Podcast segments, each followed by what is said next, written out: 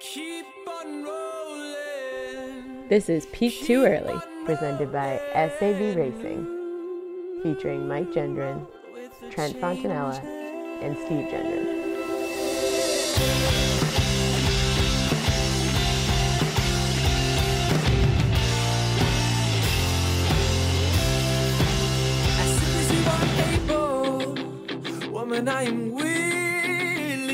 Hey everyone, and welcome back to the greatest running podcast in the world, Peak Too Early. I am one of your hosts, Steve Jenner, and I'm joined by Mike Jenner, who is somewhere off the coast of Vermont. Are you off the coast of Vermont, Mike? Yeah, yeah, I guess off the coast of Vermont.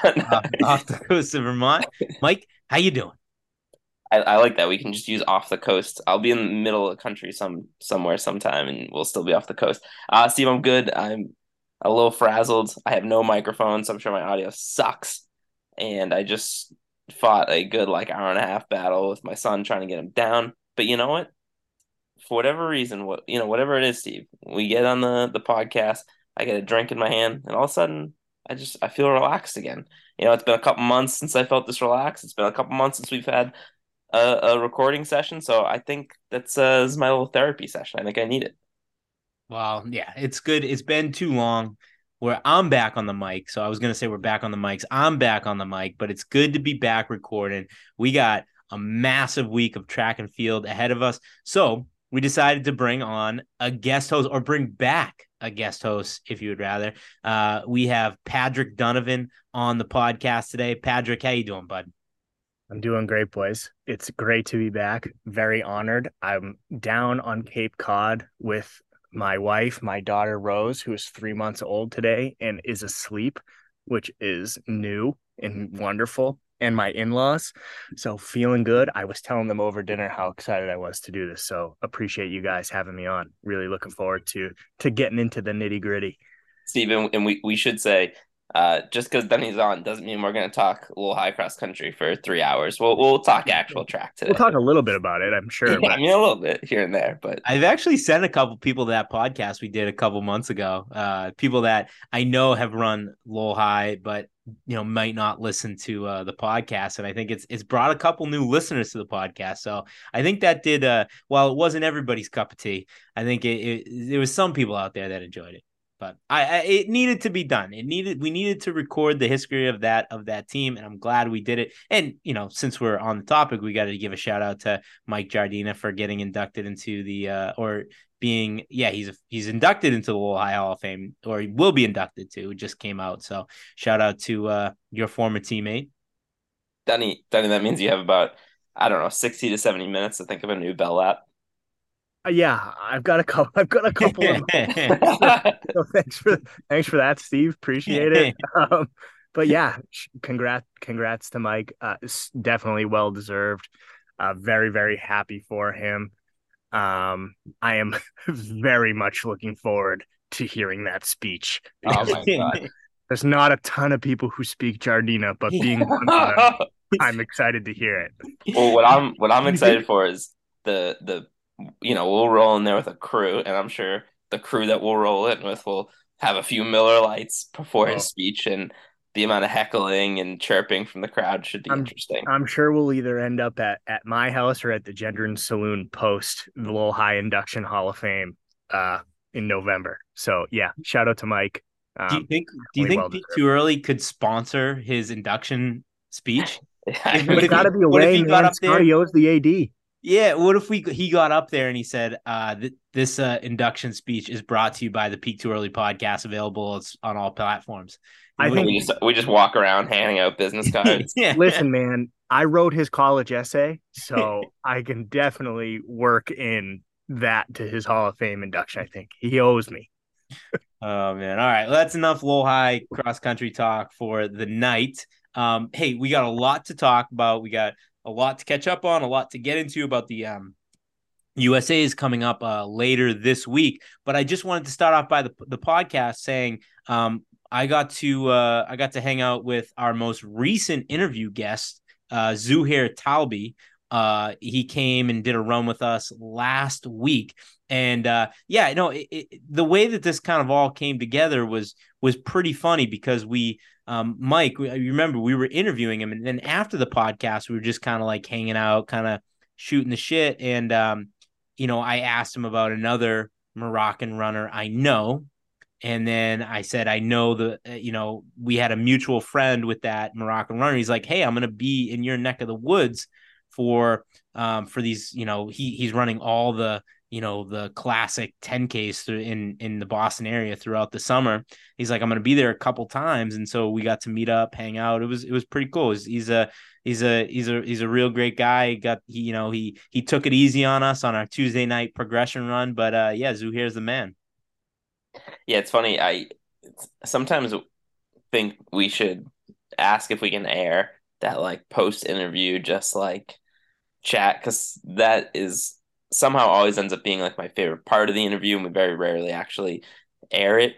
Um, but the connection that you made during that, it's like, wait a minute, what? Like you know, from a different, completely different part of the world, and all of a sudden it's like, oh, he just like knows this local runner who you work out with like multiple times a week, and just the way that that connection unfolded was ridiculous. It's just like, well, for people who know, you know, the people from Lowell who know, here we go, talking more Lowell. It's like all all roads end up leading back to Lowell at some point. It's, I, it's I was just gonna say that's a very like Lowell thing to have. oh yeah, you know, exactly. Birthplace of the Industrial Revolution, man. The whole country owes it to us. That's right. That's right. Depends on who you ask.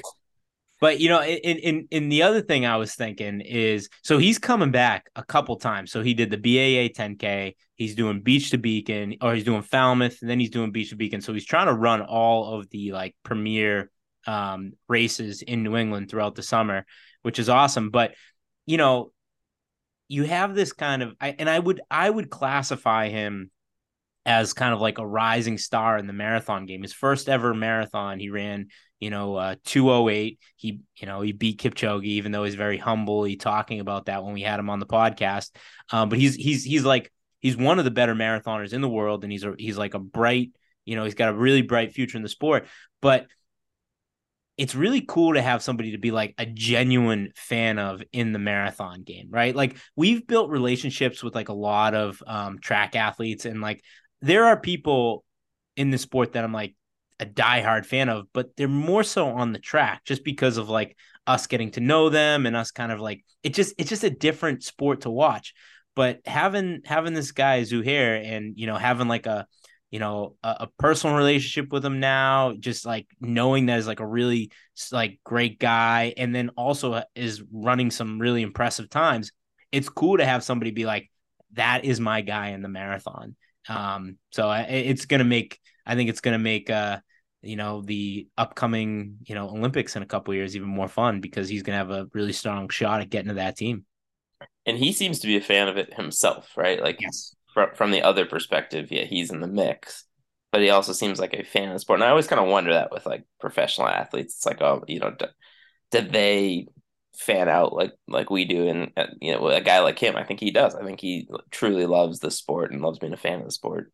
Yeah, I think I I think like what's cool about track and field and and I think specifically the marathon and is that you do get that Mike right like I I agree with you right? Like how many sport professional athletes like fan out about their sport. You hear all the time, right? From NFL guys like or NBA guys.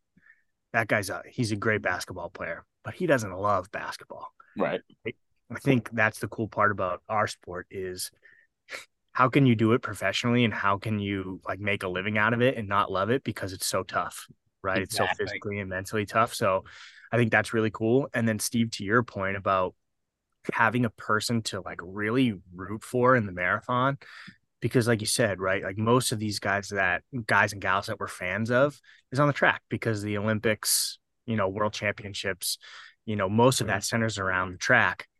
And this isn't this wasn't on like my you know pre-podcast list of things that I, I would like to get into but i think just really really quickly it makes everything that like desi linden has done over the last like five years really cool right? Yeah. Uh, because she is just such a pure marathoner and you know, I feel like so many people in the sport. It's like everybody knows who Des is, and you'd be hard pressed to find somebody who doesn't pull for her and doesn't like her. Um, so I think to to your point, like that's that's a really cool aspect of that. If you come from college right off the track right into the marathon, you better love running because you know most of the time you'll see guys like get to the marathon eventually because it's it's the last thing that they can be competitive at, right? But if you come off the track in college, go right to the marathon, then you gotta love putting in those miles. And I think he does. And I was um I was picking his brain a little bit on the run, and you know I'm doing a fall marathon, right? And uh and uh you know it's just kind of picking his brain about like you know what I should be doing. Like I only have so much time in the day. You know how should I be spending that time? And uh you know, I was telling me, you know, I was like, I got really my my job's taking up a lot of time. I got two kids at home, and uh, we were running. And I think this is a Moroccan thing because the other Moroccan runner we were talking about had a very similar uh, reaction to when I picked his brain. But he told me, he said, he said, it sounds like you're making it okay to to make excuses. Mm. And I was like, yeah, you're right. like, Sounds like like my you're life, telling dude. yourself Yeah. He's like you're telling yourself you don't have the time to do that. He's like but could you get up an hour earlier? Right? He's like could you sneak could you get out that door or are you letting yourself you know get tied up in emails a little bit longer? And i was like god damn zuhair you, you nailed it. And i was like you, i'm making it okay to make excuses. And so he, he, he was having a real like you know it was it was it was a solid pep talk. And last week i hit my highest mileage week since the you know, probably since the the hundred mile challenge, just because of that pep talk. So um, That that's great, and I, I don't mean to to you know give my guy Zuhair a hard time, but it also sounds like the type of advice given from somebody who doesn't have a two and a three year old sprinter that is around the house yep, all day yep, long. yep, You know? Man after my own heart, Mike. That's- yeah, no that sounds like somebody who doesn't have a baby screaming in their ear at 3 yeah, yeah.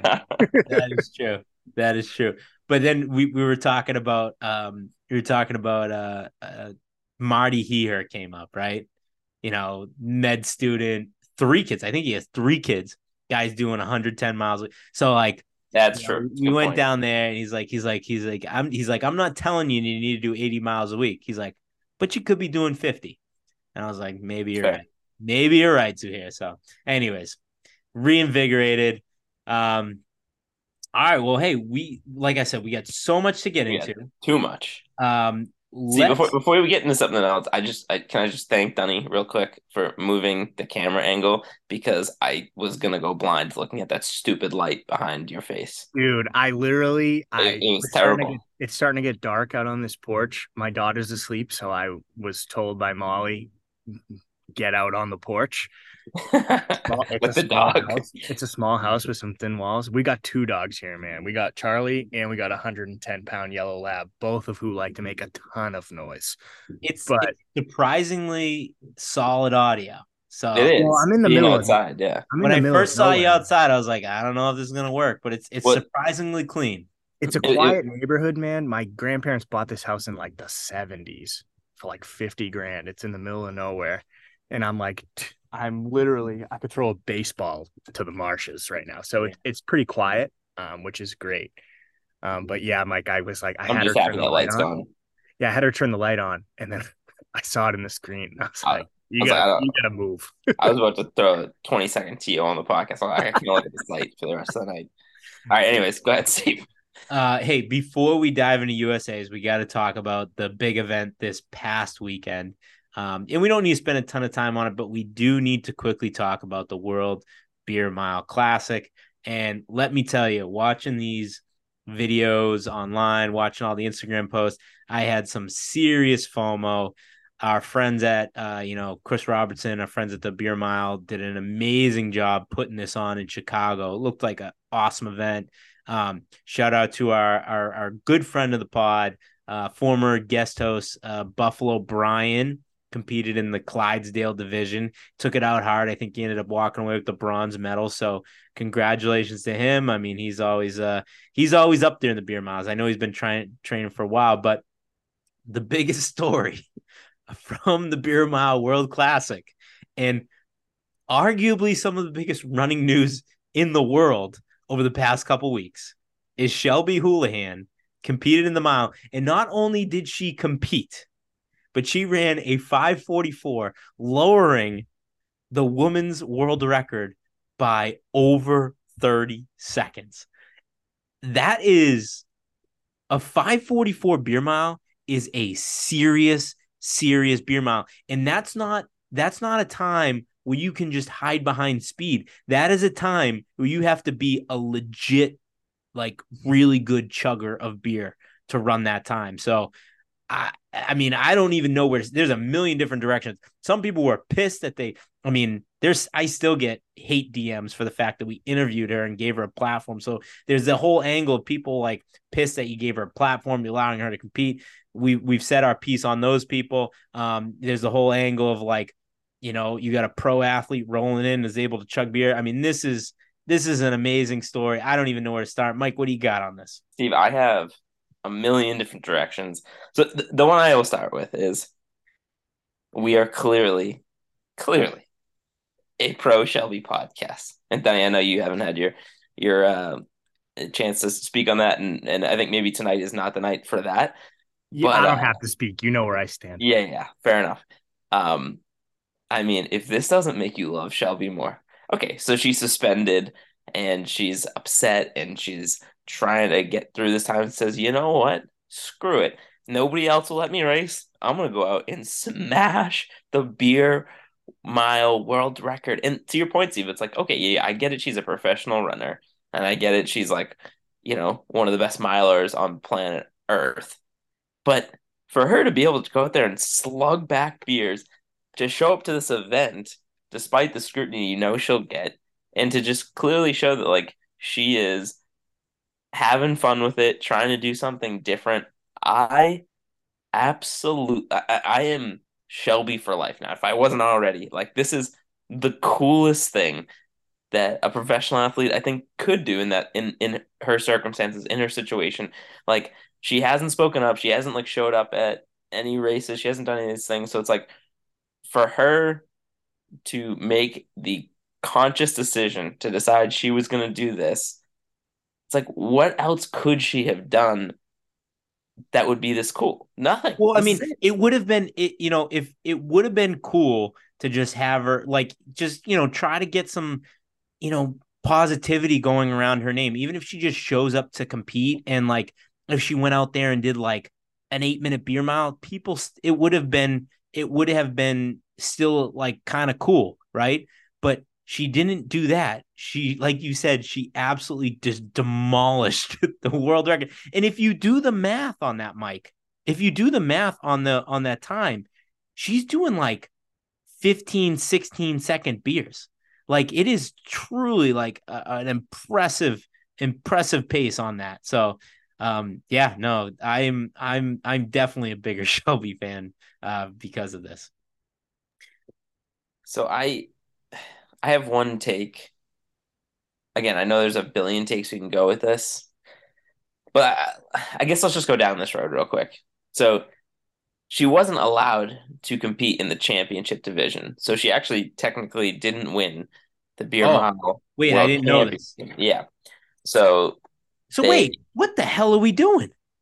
Yeah, so I almost texted Chris today, Chris Robertson, and I decided, you know, it's the Monday before Fourth of July, and I thought of it like a half hour ago. I'm Maybe gonna text still- right maybe- now. Yeah, text him Okay. because so they said, you know, they're still they've never had a situation where they've had this kind of suspension or whatever, uh, and they didn't really, yeah, they didn't really know how to handle it. And like, I don't want to come on here and start talking smack to my guy Chris. I know sometimes he listens to the podcast, so I'm sorry I didn't text you first, and, and you're hearing it first through this, but I got to be honest, it feels like they were probably a little weary of the backlash with her coming in the first place, and we're trying to, I don't know, simmer that down a little bit maybe, and kind of dip their toe in. I, I appreciate them for So, uh, so I guess I didn't even realize this part of the Yeah, story. You so think this was? did You think that this was a? This was that she wasn't in. She wasn't in the the world championship because of the the suspension. Oh no, no, that's why she wasn't. It said that in the article. I think they they uh, I didn't listen to their podcast, but they did a beer mile podcast episode on it, and they commented on the fact that they don't have like a system for like dealing with This is actually that's insane. with suspensions and stuff like that. If I was Shelby- athletes, and it's like, well, Chris, again, with all due respect, this is the beer. This isn't a USATF event. Like, who cares if they're suspended? Like, who who gives a shit? if I Like, was Shelby, if I was Shelby and I was showing up to this event and I wasn't in the the, the world championship, then I would say, fuck off. I'm not doing this. Why? That's insane. I'm wondering if Shelby was like just okay with it. But then he's got his hand up. He, he's ready to go. And me and you have a relationship with Chris, so I feel like uh, maybe I'm like uh, censoring myself. Something tells me that Danny, because he's the one without a relationship with Chris, is about to go off a little bit here. Whoa, whoa, whoa. Miss Lippy, the part of the story that I don't like is it's the beer mile. Like, what are we doing here? The I feel like the beer mile is like was born out of not um not rebel rebel like a rebellious spirit, It was. but it's the beer but it's the beer mile. Like, Yeah. what are we doing? I understand that she's been suspended for um suspected alleged um performance enhancing drug usage, which you guys have covered, and I'm on the same on the same side. But I think number one, it's dumb to exclude her from the championship of the beer mile for the reason that the beer mile was born out of like being rebellious. It's the beer mile. Number two, I feel like the point of that national and world beer mile championship is to bring more eyes to that. So why are you not going to put one of the world's best middle distance runners in the marquee event of that entire meet? That just seems backwards and counterproductive to me. And then secondarily, I I want to know what she can run in the real mile right now because if you can run 543 slugging four beers, dude, that's incredible. like so, you, Dunny, you I can't drink four beers in five minutes and 43 seconds if I'm just sipping them. No, Dunny, you're right. You're right. Like there's there's a parallel between and, and we I think we we talked about this when we first started the podcast and we were talking a lot of beer mile and we had Chris on the first time like years ago. Um there's like a parallel between like beer mile culture and like skater culture, right? It's the culture where you where you you jump the fence to like go do your event and it's like it's kind of like a you know a a, a, a middle finger to like authority. So yeah, you nailed it. Like this is this is counterculture. This is this is you know uh, uh, you know something different, and you shouldn't be caring about this. So I don't know. I I didn't sad. know, I didn't I didn't sad. know I didn't know that part of it, and it actually kind of like this is this should be like a really cool story, and I'm kind of soured on it a little bit now. So, Yeah, and, and to your point, like I want the beer mile to be serious enough that we can have these championships, that we can have it, you know, on YouTube and people care about it, and it's something that we check in with every year. Like I want it to be that too, but I don't want it serious enough that it's like we start carrying over like USATF suspend like uh, that. That's a bridge too far for me. And for the people who, on another hand, are upset about like a professional athlete getting involved in this stuff, it's like, first of all, it would be sick if we had more pros showing up to this event. Like, how much fun would that be? And second of all, nobody says anything about Corey Bellemore. Like, he's a legit miler, like a legit miler, sub four guy.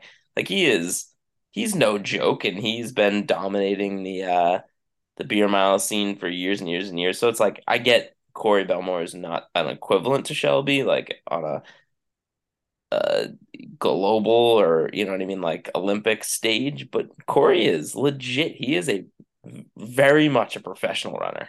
and to Shelby's credit, there's not a direct correlation between a, between being a great miler and being a great beer miler. Agreed. There's a specific skill that comes along with chugging beer that fast and then running. So, like you know, like I mean, we would all love to see like uh you know Craig Engels out there, but I don't think.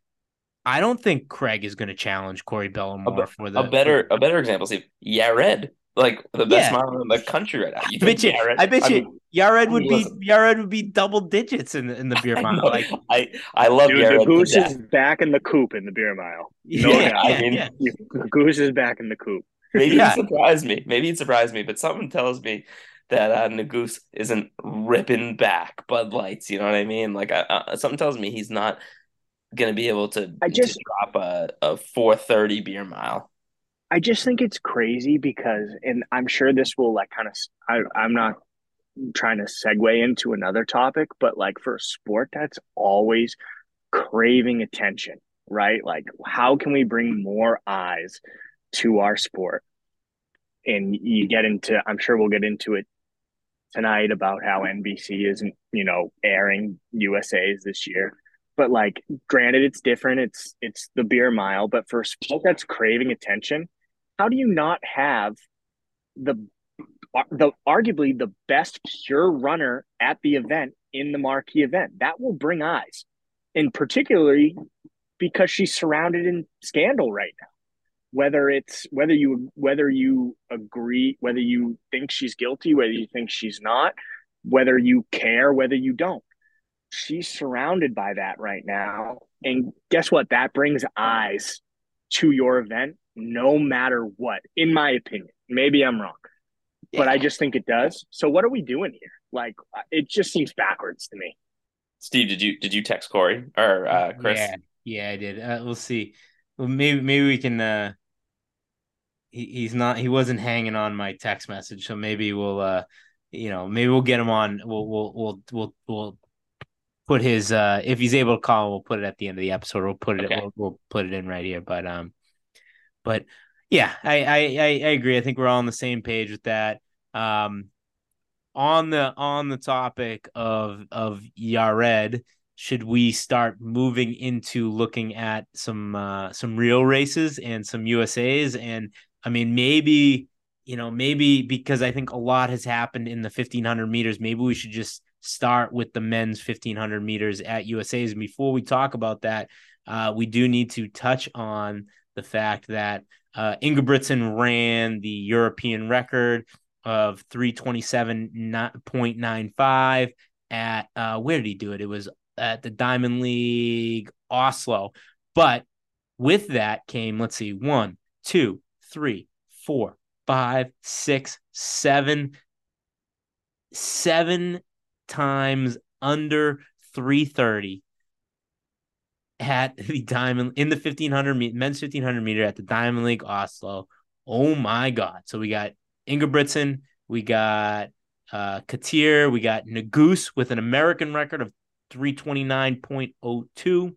We got Tim Cheruiyot 329, uh Mario Garcia 329, um uh Ollie Hoare with a 329, um the other Nordic guy, what the heck's his name? Nordas, the 329.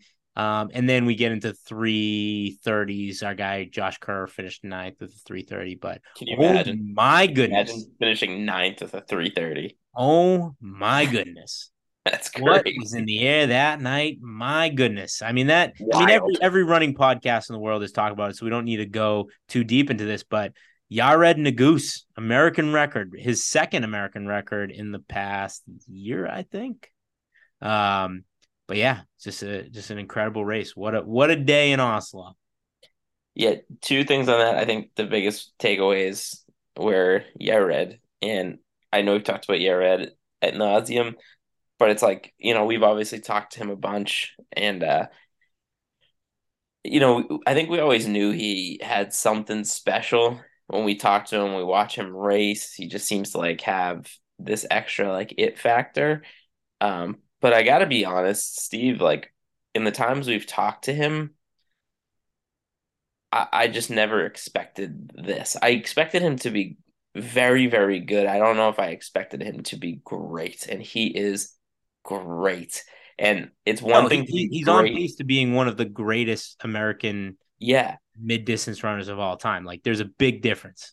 And that and it's one thing to be great on like a US scene or like a college scene, but he's great on a global scene. He is great when you compare him to the likes of Tim Cheruiyot and Josh Kerr and Ingebrigtsen. Like he belongs in that conversation. And I got to be honest, I did not expect that. That was not something that I, like I said, I expected him to be very, very good. I did not expect him to be great. He's fantastic, man. I don't I don't think there's any way around saying that he is clearly one of the best 1500 meter runners in the world right now. And I think Mike to your point about like I don't think it's come out of nowhere. I think it's just a surprise in terms of like for you and I don't I don't know Steve, I won't speak for you, but just in speaking with him like wow, he's such a humble and like unassuming yeah. guy that you don't necessarily ex- expect that from him. And then you, and I think like you put that up against what Jakob Ingebrigtsen is, right? And he's Jakob. just this Jakob, Jakob Ingebrigtsen. Sorry, I'm so. I don't worry. I called his brother Flip in one of our first. but Flip, that's a that would be a sweet name too. But uh, but regardless, like he's you've got Jakob Ingebrigtsen all these cool tattoos. He's rocking. Cool. He's rocking. Give listen, me a they're cool. Break. See, this is this is my second cool. point. We'll, we'll, we'll get to our second point. You, you keep going because I had a second point for Dunny. But my point, but my point is like he's much more kind of gregarious and like probably out there than like a Yared oh, Nuguse yeah. is, right? So it's Yared. You know, Yared it, was gonna hang it up after college. He was right, exactly. dentist. he was gonna go. He was gonna go be a dentist, like Herbie. And it's like, it's it's like, dude, and now he's one of the best 1500 meter runners in the world. My point is, like, I don't think it's come out of nowhere. I think it's just you get a guy who's so humble and kind of unassuming that you see him do these things, and it's it kind of makes them that much more impressive, right? Because it's it's not in your face. He just goes out there and he I don't hammers think, it home. I get the sense that he didn't think he could do this. Yeah, that's fair too. That, yeah, like, that's kind of what I mean when we talk to him. It's like he didn't give you any. Again, maybe he's just he's just the most humble guy in the world, and I do think he's humble. But agreed, Steve. Like when we talk, I think. Him, I think when he when he crosses the finish line and sees 329, he's like, "Oh, I didn't think I could do that." I that's just the sense I get from him. So yeah, man, but I don't know like that, and I think that's the coolest thing about him too, and that's why I really, really like him. Is maybe he does know, right? Maybe, maybe he does. Maybe. so, uh, to the other point there, I think obviously we need to talk about Jakob. Um, and, and Danny, I just want to clear something up here. I'm not, I'm not an anti Jakob guy. Okay, no, I don't think his tattoos are cool, but I think Jakob's great for the sport I, we, we had a, our little text chain going there, and you called him King of Britain, and I threw a little pukey face at you because listen, I listen. I could totally see you being a Jakob fanboy. I I'm a Jakob guy. I like him, but King of Britain. I mean, uh, uh, uh, listen, like back back off. It's a that's a bridge too far. Listen, I if I need to be, I will be the Jakob Ingebrigtsen fanboy on this podcast. I will come back and defend my guy's honor, and I don't need to. I'm not. I'm not against him. He's the I'm not against him. But his tattoos are cool, and I won't hear a word against it. That is untrue. And then he also does. He's also rocking a Pepsi Rolex in his interview. That's cool. That's cool. That's a twenty thousand dollar watch. This is track and field. That's cool. Like, or Steve, can you imagine? About, it's not all about money and material things for sure not but that thing's cool and he's super fast and i like him a lot can you imagine like Danny was a great runner but if he was Jakob Ingebrigtsen, can you imagine how insufferable he would be Dunny like, would be stupid tattoos. Would be, he would have. Dunny would be Matthew Centrowitz on steroids. Uh, oh, no, I'd have a neck tattoo. Figuratively, hundred percent. He'd be completely insufferable. I, I would have a neck. I would have a neck tattoo. Yeah, you would. You probably would. I, hey, I'll admit, I'm not sold on Ingebrigtsen yet, and not in terms of his like greatness as a runner, but I don't, I don't, I won't, I don't dislike him. I just don't know if I like him yet. I just, I think, think that's fair. I just think that he's, I don't know. There's just so he's, he's starting to show his personality a little bit in these interviews. It's starting to show through a little bit, but it's like I need you. I need a little bit more personality. I need you to embrace that you're the greatest mid distance runner in the world right now. And I I don't necessarily need you to go like bad boy, but I need like I, I agree wearing a, He needs to wearing be a villain. Wearing, wearing a twenty thousand dollar uh watch to your pre-race interview is like a good step in the right direction. Like I need you to be I I I need some more personality out of you, Jakob, and I need you to like pick what that personality is going to be. And guess what? It doesn't necessarily need to be that personality that everybody's going to like. You can be you can be if he was like if he embraced like some of like a little bit of hate, then I think I'd be all in on him. But if Oh, he's gonna play if he's gonna play everything down the middle, I don't know. I don't know if I can get behind him. I don't know if I could be a Villain, diehard. I am so with you there. Sorry to cut you off, Mike, No, but he you're good. needs to like if I agree with you, man, like it is so cool to wear like the Rolly, right? But if you're gonna do that, you have to be the villain, I think. I think you have to be Yeah. like Steve Prefontaine esque in from like the movies where he's just super, super cocky, right? But I think it needs to be, you know, even juiced up even more. Like, give me the villain. I'm way better than you, and I'm gonna bury you every time I get out on Well, the that's- track. that's I the need thing. that from him. That's the thing. Villain would work so well for him because he, he just can he'll just beat everybody. So it's like you can't you can't have an issue with him being a villain if he's beating everybody. It, it- villain becomes uh tough to swallow when you start losing and you're tr- still trying to be a villain and you can't pull it off.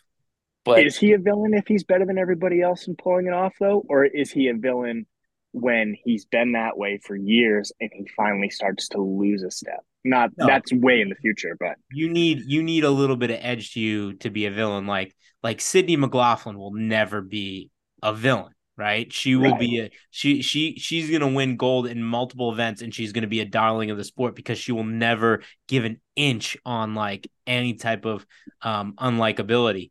Jakob might though. Jakob might. He might Michael- go I hope he does. Michael man. I Jordan. really do. Michael Jordan was a villain, but he just beat everybody. So it was almost like a lovable villain. Like, you know what I mean? Like it, it it's hard pressed to find anybody who doesn't have a good thing to say about Michael because he was kind of a villain and kind of a jerk, but like he just beat everybody. So it didn't matter. Bill matter. Belichick, villain. But yeah. Right. Uh, villain doesn't look so good these days, I guess, but Well, you know, that's a good point. We'll see. We'll see. See. We'll, we'll see. see. Let's uh yeah. Let's get I to- love him. and Rand. All right, let's get to let's uh let's quickly kind of go through the men's 1500 field here. So we got obviously Yared number 1 329, then we got Hobbs Kessler 3 332, Cooper Teo 3 Cooper Teare 332, Cole Hocker 334, Casey Comber 334, Johnny Gregorek 334, uh who else we got? Sam Prakel 334, Drew Hunter 334, Henry Wynne, 335. Josh Thompson, 335. I will stop there. Any takes on this? I, I'll, I'll start with this. I think that, I mean, I, I, I think Yared's going to run away with this. I don't, I think the only person that's going to be able to challenge him is going to be Teare.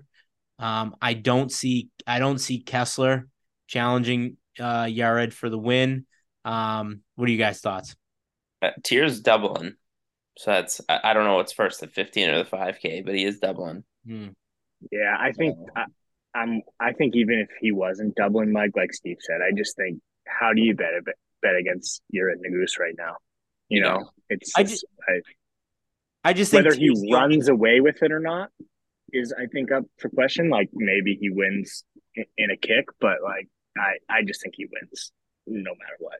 I I, I think I, I don't I I don't want to I almost think that like there's no way he loses.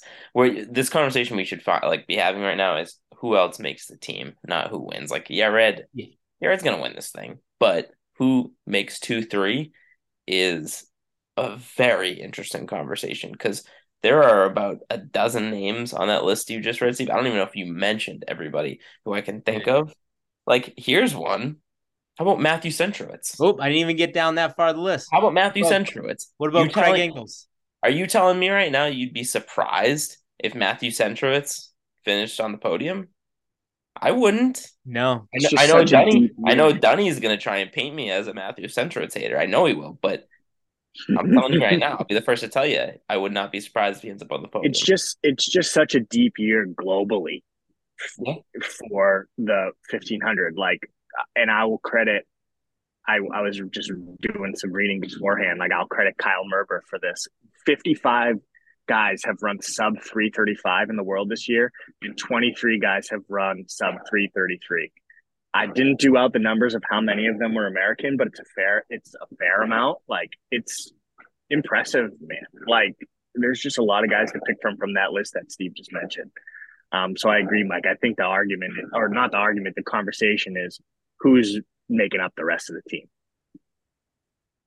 So there, there's a name I'm looking at here that I, I I have slotted to steal the uh the the third spot on the podium. Mike, who do you think it is? I mean, I know who mine is. Sam Prakel. The S and P 500. Yeah, I think that this is lining up for him to to to make a world team. I think that uh yeah, I think he's on that podium. Um and then yeah, I think if I were if I were to bet, like if I had to bet like win play show, I'm going Nuguse, Teare, Prakel. But I think there's a couple wild cards in there. I think you you nailed it with Centro Dunny. Um but but there's a name that we've talked about quite a bit on this podcast from day one that I feel like is having a decent six months to you know since the since the beginning of the year. Henry Wynne. Our guy Henry Wynne, I think, is running pretty well now.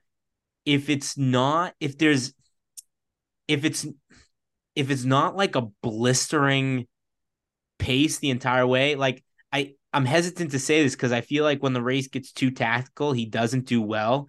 But it, this isn't going to make any sense. I know it's not going to make any sense, but he doesn't run well when it's super tactical, and he doesn't run well when it's a blistering pace from the gun. If it's somewhere on the middle, if it's somewhere in the middle of it, like tactical and all out from the gun, I feel like Henry Wynne has a shot to make this team.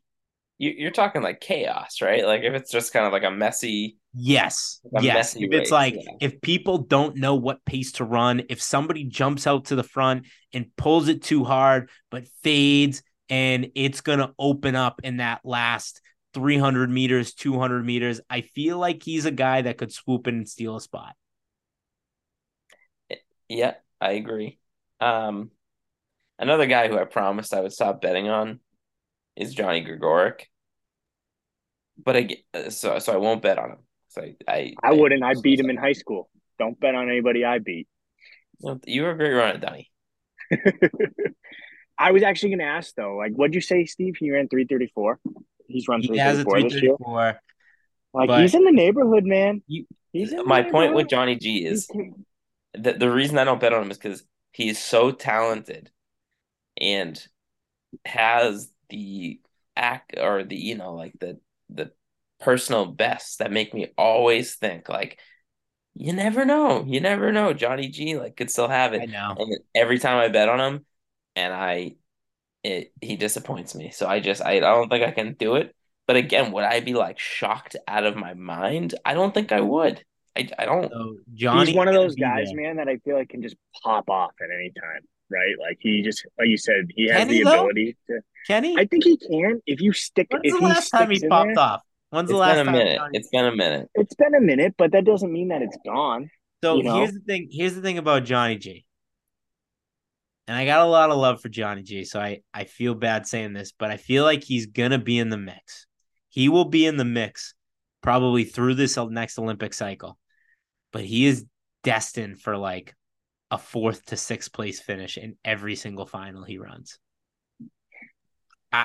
Yeah, I mean, I'm I'm not putting my Part of money. me on thinks this. like he's in it. Like, is this his last chance, Olympic cycle wise?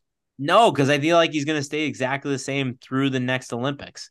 So like Okay, I, Sure. I feel Well, like that he could. I feel away. like he could run three thirty four for the next four years, and I, I just, I, I just he, I just haven't seen the eye eye of the tiger out of Johnny in a really long time. What about uh what about Kessler? Does anybody have any strong takes on Kessler? Young gun, kind of You fresh know, blood in there. Maybe doesn't know the stage he's on quite yet and goes in there and does something crazy. you know that he's an interesting one because I don't have a great read on him. I don't know what to make of Hobbs yet. He's so young. He's got so far to grow in his career. Like he I feel like he's he's a true wild card. It wouldn't surprise me if he's if he's on the podium, but it also wouldn't surprise me if he's like near the back Yeah. of the pack coming into the last 200 meters. That's um, exactly what I was thinking. It's like it could be an all-time blow up. Like you just Yeah. don't know.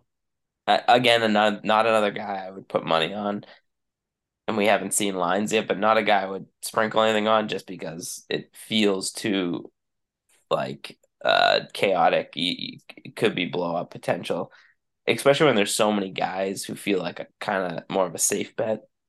This, I mean, we keep saying I wouldn't be surprised. There's like literally 12, 13 guys in this field that I could say I would not be surprised if they made the team. I just think that's the 1500 right now, Yeah. and I think that's Yeah. awesome for track. Right? It's the, it's arguably the premier event, and for for us to be able to be like, hey, the goose is gonna probably win, but mm-hmm. but the rest of the race is who knows, right? It's a crapshoot. Like it's gonna be a super super fun event to watch through the entire through the entire weekend. there there there's a name near the bottom of this list that I don't think belongs at the bottom of this this list, and he always sticks his nose in it. He's always he's always trying to push the pace. He's always trying to like race.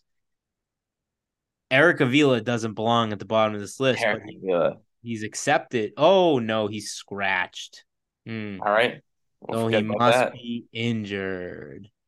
Oh, that's too bad.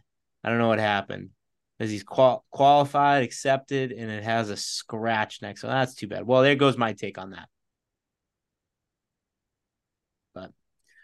Oh well. All right, let's move on. Let's let's look at the women's fifteen hundred meter. Uh, okay, so instead of just listing off their times, I'm just gonna read a couple of the top names. We got Heather McLean in this. We got Elise Cranny, Cory McGee, Sinclair Johnson, Nikki Hiltz, Emily Mackay. Uh, what are the big names? We got Dani Jones. Um, yeah, we got and then a whole list of other runners, but those are some of the big ones. Um, I will start off by saying Nikki Hiltz is kind of on a little bit of a tear right now. I don't know what She's has been gotten quiet for a while too. she was very quiet and like she wasn't running well, but something has changed for her in the past year and she has been running out of her mind. And I feel like I think I I would and I would put money on Nikki to get on this podium. Um, I know there's some monster names in here, and uh, you know, there's some there's a couple of names that have run faster than her this year, but I just think that the way that Nikki's been running, like I I I want to see her on the podium. Um, and I believe that she can do it. So that's kind of like my big take on on this uh, you know, this this event. So So I think there is a name that the biggest wild card in this event, but like before we even get into, you know, the leaderboard and the who we think's gonna win, the biggest wild card. And Mu, she is not running the 800. She has like wait a second, auto- did I miss this? Yeah, so she she has the auto call from the 800. Uh, She's Ah. running the 15. Wait, but does she does she have an accepted time? She doesn't have an accepted time, but I saw her on the list. Let's see. She's not on USATF. So it is accept. She doesn't have a time, no time, but her status is declared and accepted. So I don't know. I don't know the ruling on that. I don't know how you. Maybe like it's through her 800 time or the fact that she was, uh, you know, won the. I I don't know. I don't know what auto like accepts her her entry into that, but she is in it. Mm. And you know, it's one of those things where it's like we keep saying this. Would you be surprised? Would you be surprised? Would you be surprised if Mu just wins the damn thing? Uh, probably not. Right. Mm, So yeah, that's a game changer. it's a Like, wild card. where if if we were to put say this this this um say this this was on DraftKings and I meant to start the show by saying I've I've reached out to DraftKings several times this week to or the past week to see if lines were going to be posted. We don't know. We don't know if lines are going to be posted. So we're kind of, you know, we were hoping to have lines for the show, but they weren't up. We don't know if they're going to be posted. Um, we're planning on doing a show next week, so we're hoping to get like some lines mid track meet. Um, and if they do show up, pop up later this week, we might post some Instagram videos or whatever. So, um, but if lines were to pop up, where would you put Mu at for like odds wise? My that guess be is that'd be a tricky runner to handicap for this event. my guess is the handicappers will be onto it and she'll be not the juice that you'd want. What do you think? Are we talking plus money here? Yeah, we're talking plus money. Really? Okay. We're talking plus money. I would say, I don't know, plus 150, plus 200. So if you I get anything 200 like that. I think if you get anything like that, You say this, say say odds pop up, say odds pop up on DraftKings. If you get any plus money odds on a thing, I think you need to hammer it. Yeah, I mean, who would the favorite in this be? I mean, I guess. So it's, Heather, it's Heather, Heather McLean. Yeah, but would you, you think she would be like the odds-on favorite? I know she has the fastest. I think she'd be pretty close. climb. I think she'd be close to like even odds. So I think you're looking at like, you know, plus 120, plus 140, plus Yeah, somewhere in that range.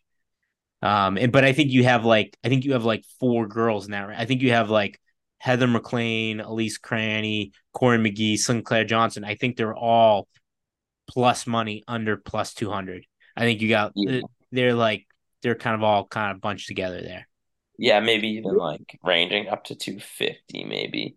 But still, yeah. I- Elise I. Cranny was something I wanted to ask you guys about what your thoughts were because I was seeing she's entered in a ton of events. Obviously, She she's been is. scratched from some, but like, what do we what do we think is like her target events? Like, obviously, she's run three fifty nine and fifteen hundred this year, but like she's entered in 15, 5, 10. Like, what what do we think she's scratching? What what do we think her target right is? I mean, I would. Because My, you'd guess fifteen hundred, right? I guess, yeah. I mean, I could see her I doing a trying to five, figure that out. five ten double though. You know what I mean? Like Yeah. So or I, 15 5 double. She'll. I don't know. I think in it, she's gonna be where she thinks she has the best opportunity to compete on a world stage, right? If she thinks she's gonna do have a better shot in the fifteen hundred meters, she might that might be the event she goes all out at. Um, I just think it's more of a crowded field a little bit. Uh, maybe not. I don't know. It just to me seems like, like you said, Mike, it's a crowded field. It's and and again, this is like it's a. I feel like it's a race. It's a the fifteen hundred is a quicker race where more things can go wrong, right? Yeah. In terms of there's there's not enough there's not as much time to cover moves, etc. cetera, not to get into racing strategy. But it's just like to see somebody entered in all three of those is like super interesting to me. Yeah, I'm just I'm looking at like my notes here. It's just to me the 5K, 10K seems a lot thinner yeah, than the 15. The 15 kind of seems more like uh anybody's ball game here. Yeah, that's an interesting one. Yeah, I, I, I yeah, she. I don't know, but how we feeling about our girl Sinclair? Yeah, I mean that's probably who I would put money on too. Uh, uh, again, maybe I don't know. Maybe maybe I'm biased. I don't know. I just think in, in a field where anybody in a field where anybody can win, So I, I, I, I'll, I I'll feel say like Sinclair can always take it. So I'll say this about Sinclair. I think that this is an extremely important meet for her. I think that she is um she's been running well. She's put up some good times the past couple months. Uh and she's kind of like I feel like the last couple opportunities on this stage, she was still young and it was okay to finish fourth. It was okay to finish off the podium. I feel like she needs to put her foot down with this meet as like being one of the top mid distance runners in the country now. She's got to like do it now. I got some fireworks going on outside my window. I don't know if you hear those, but um, I think that this is this is arguably the most important event, the the the most important meet of her career. Yeah, I, I think that that might be true because you're right. I think this is kind of that pivotal point of she's now kind of the veteran, right? In that veteran class of of middle distance runners in the US and she is trying to make her name as kind of like this one of those staples, one of those every time you hear it. Um, I think she's done enough at this point to kind of as far as like le- making her legit and making her in that conversation. But if you go out there this time and win it or continue pushing that through, then you're right. But if she goes out there and bombs, then you got issues.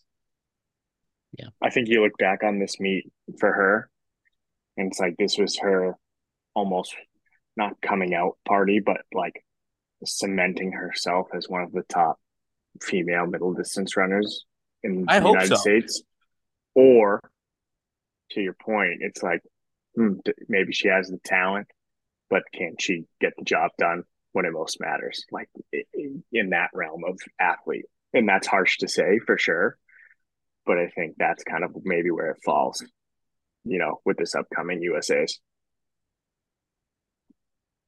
Alrighty, let's move on to the men's uh 5K. And hey, let's uh I feel like we're we we, we spent for good reason. We spent a lot of time on the men's men's and women's 1500. Yeah. Let's uh let's get off but- let's get off our let's get off our takes. We don't necessarily need to go through every single athlete here in the in these uh these race, but let's go to the men's 5K real quick here. Um so we got the big names up here. I do want to mention and this would have been a lead story for us uh in uh, you know if we had if if we didn't take 2 months off the podcast. Um but Paul Chelimo ran his PR in the 10k and a guy that was kind of like fading off into the distance fading off into you know riding into the sunset is back in our lives and he's back in a in a uh he's back in our lives and he's back in you know competing in these 5K in the 5K and 10K. So Paul Chelimo is back.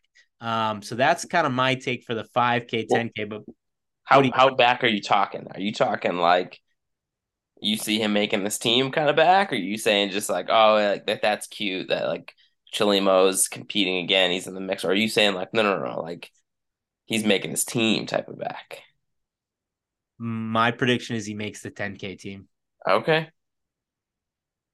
Wow. Yeah.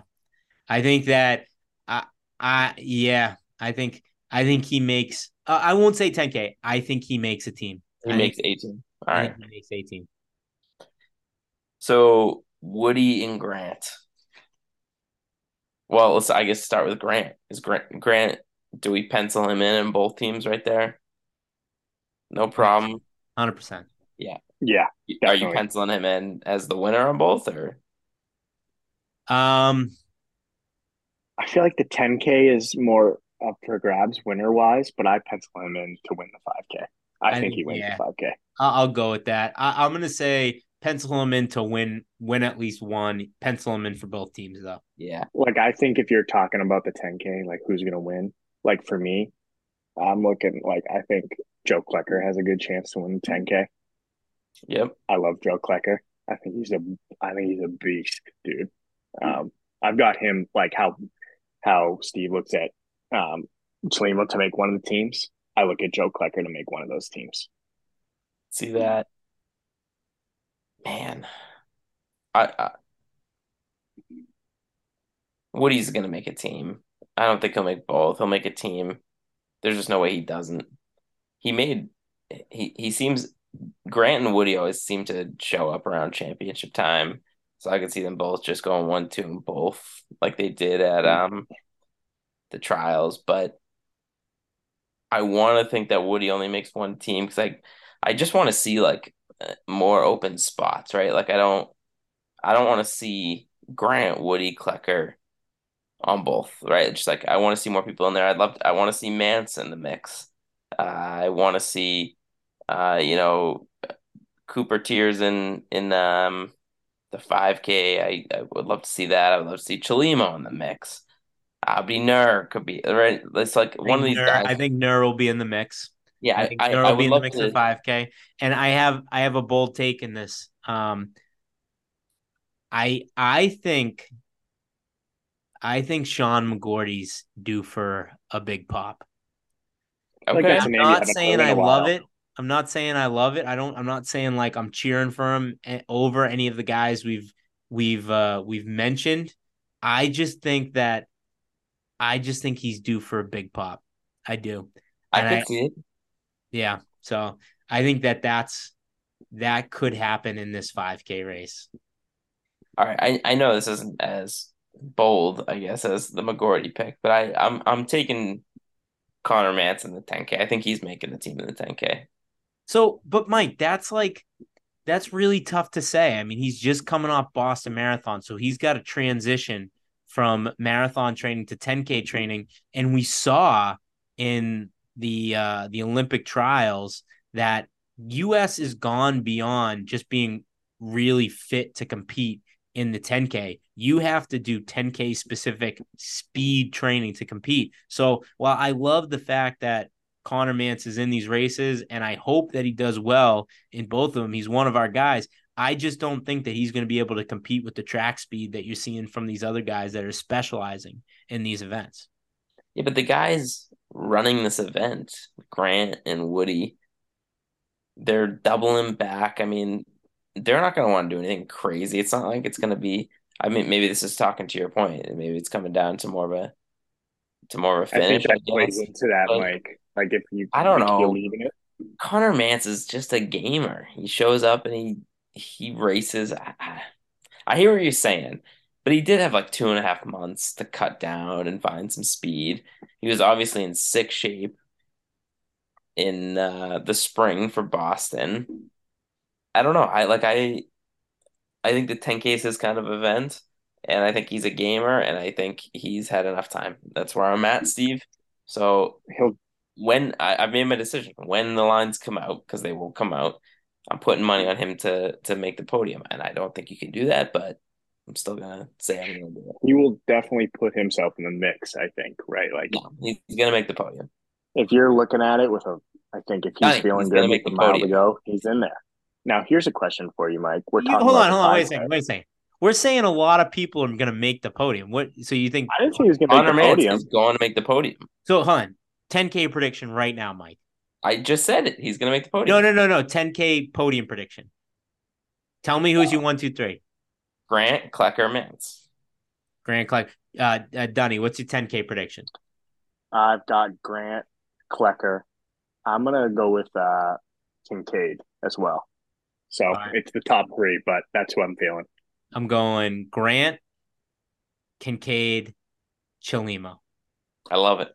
I think No, I, I think I think Klecker gets left off the world championships teams. I'll be sad. On both teams. And oh, but I think he makes he makes the Olympics team next year, but I think he gets left off of both teams this time around. All right, well then Mike- fine. Five K. Five K, same thing. Mike, is the mystery man in the 5K? I'm looking at this list. Is is the mystery man in here? Well, that would change everything. Mike, 5K prediction, 5K, five K podium prediction. Go. Wh- Why do I have to go first? I was the one who asked the question. Dunny, 5K. I, I turned it on. Fine, you. I'll go first. I'll No, go you first. go first. All right, I'll go. I'll go. Um, Fisher, Nur, uh, Teare. Whoa. I'm going. Fi- I have the same two is you, Steve Fisher, Nur, and then I like Sean McGorty. Hmm. Okay. Well, You talked would me. He you talked me into it with your little spiel there. I was on the fence. I wish I, I wish I went first now, but I'm going Fisher, Kincaid, Teare. All right. I, I felt like that would have been a bigger splash if Steve didn't already take Teare, but Listen, I don't want him. I mean, the guy wore a fake Yankee suck T-shirt, so I don't want him to make team. I'm just making making predictions here. So Yeah, just because he's just because he has Kaka style doesn't mean he's not fast. You know, So All is, right. any, is anybody looking at the uh the the USATF entries website? Why the heck do Yeah. they do men's, men, women all, women's, it's women all? it's it's it's the worst website on the planet. Yeah, it's It's terrible. infuriating. It's impossible, impossible to follow this website. As And if he- the deck wasn't stacked enough against track and field, they got to Yeah. make it harder to figure out where to find out who's in what race. Any uh any bold any uh any takes on uh on the me- on the women's 5k 10k? I think Katelyn Tuohy makes a team. Katelyn Tuohy. Oh, I like that pick. Which Good one? I think she makes a team. Uh, I'm gonna go. I don't know. I just think she makes a team. I'm gonna go with the 10K, but I think she Oh. makes either one of those teams. I could see her making a team. So if I was gonna pick a team, it would be the 5K. Yeah. I don't know. I just always err on the side of, you know, the longer race More, to have more more happen time in to. 10K.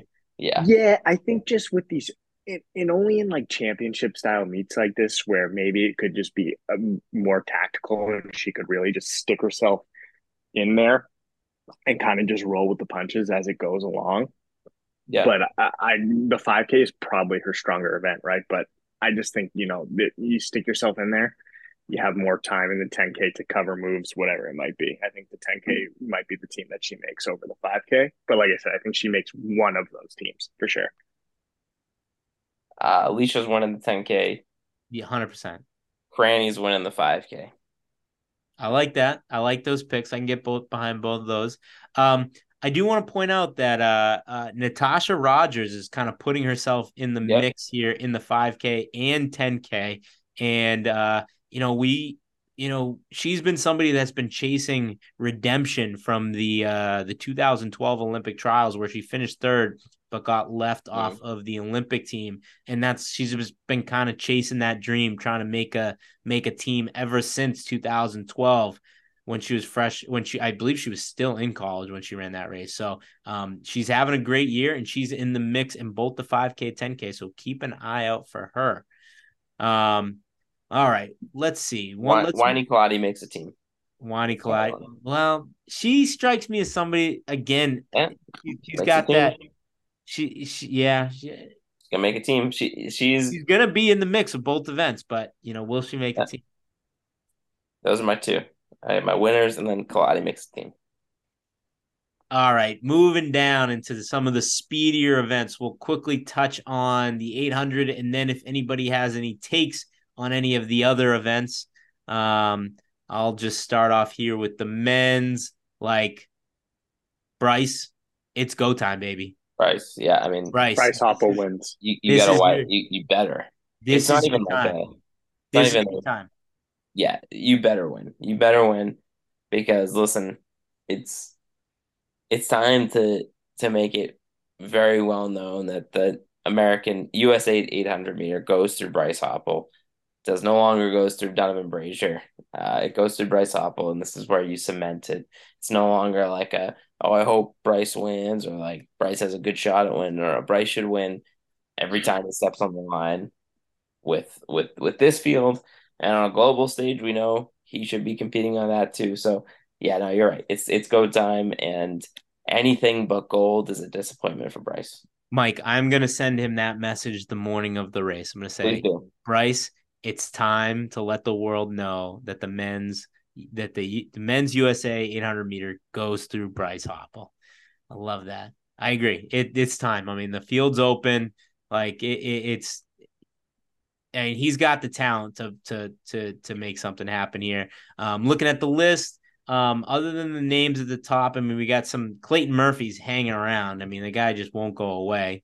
Um, but uh, I'm looking at Isaiah Harris. I think he's a guy that uh, I think he finished fifth at the trials last uh, last time around, um, and I think he, he he's a guy that's running pretty well. look for him to kind of pop and get on the podium. Um, Dunny, any any takes on the men's 800 before we move on to the women's? Uh, nothing, nothing that's gonna, you know, light the world on fire. I think for me, it was just the 800 meter now runs through Bryce Hoppel. Like Mike said, he's been right on the cusp. I think since you guys started this podcast, so it's it's now time to prove right. The 800 meter runs through Bryce. What about uh Jewett? Yeah, I mean, I, I, I see him making the team. Is- You know, I, if I if I were if I were to if I were to pick if I were to predict my team, I'm going Hoppel, Jewett, uh, Harris. And then here's another name for you, Steve. What if what if out of the woods a bronze medal goes to Devin Dixon? Well, I was looking at that. Yeah.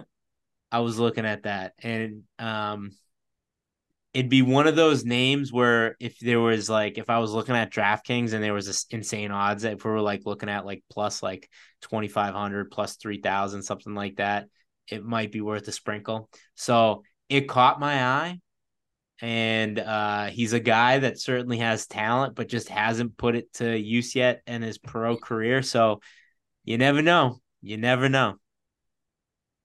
So All right. I, I caught. I, I won't lie. We're, we're not we're not a Devin Dixon podcast, but I saw that and I was like, yeah, I would definitely I would definitely bet on him.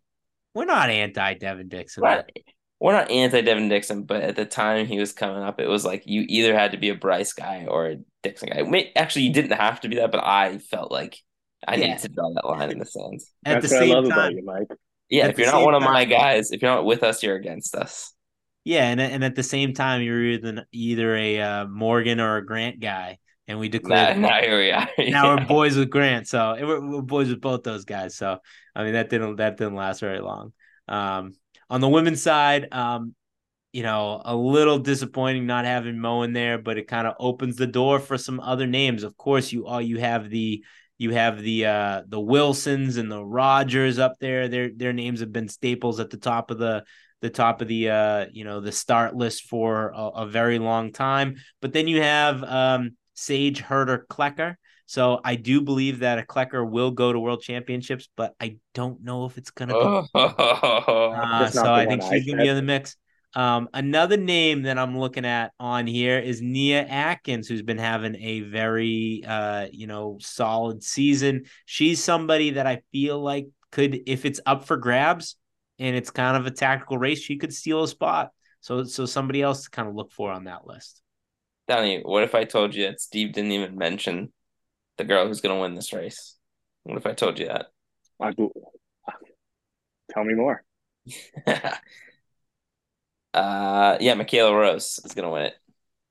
Coming fresh off her NCAA championship, uh, she is a cocky MFer, and I love it. And she, this is wide open. Mu's not in the the field, so it's wide open.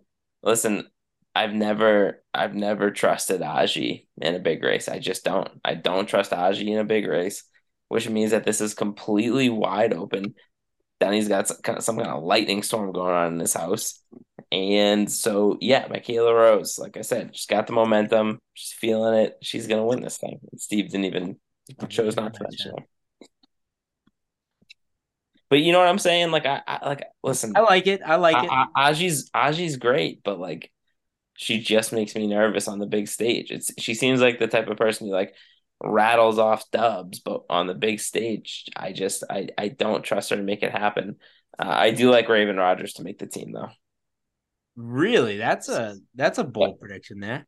Sorry, sorry, boys. I lost a light bulb. Yeah, I mean, Danny, that was you you about to give me a stroke or something. dude, I, dude. Sorry, but I love the Michaela Rose pick. I love riding with.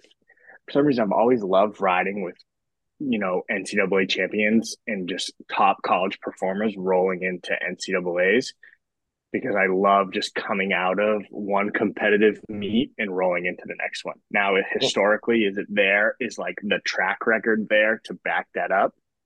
Probably not. But I just love like rolling into that. Like you just came from the biggest meet of your life and now you're rolling into the next one. And I think there's Yeah. a lot to be said for that. And the favorite's not in the event. Like it's wide Right. open. Yeah.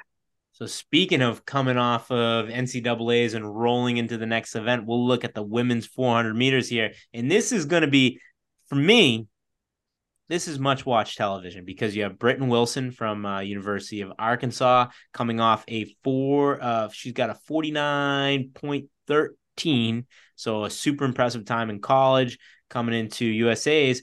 But then you have a little bit of a twist. You got Sydney McLaughlin has uh, is focusing on the 400 meters right now, and she's got to qualify with a slightly slower time of 49.51.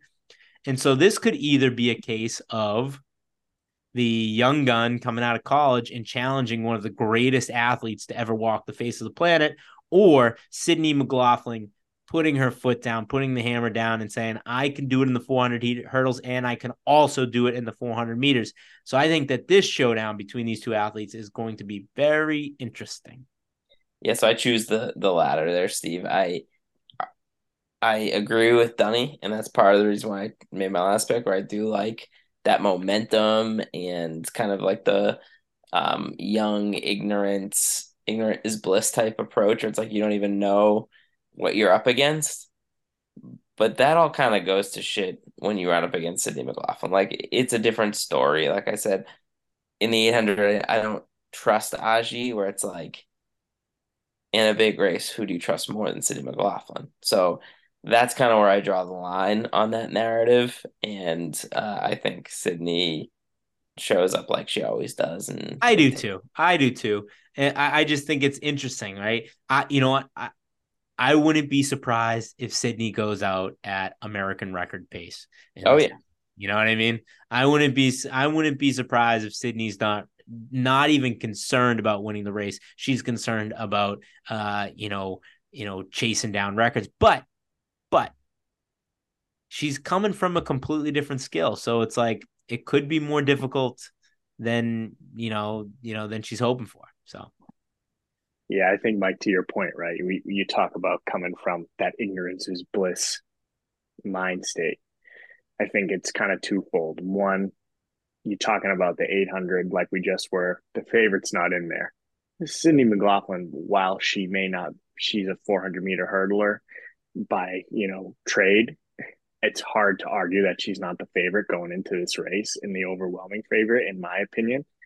And I think too, coming out of that ignorance is bliss mind state is Michaela Rose won the 800 meters. And I'm not, I'm not sitting here saying like Britton Wilson isn't fantastic. Like I think everybody who was kind of giving her crap about like, oh, you did the double and you didn't win, like it takes away from that. Like that's bullshit. That's stupid but I think there is some, you know, mental aspect to that as well, right? Like if she had won one of those races and then she's rolling into the 400 meter at USA's, so I think it's a little different.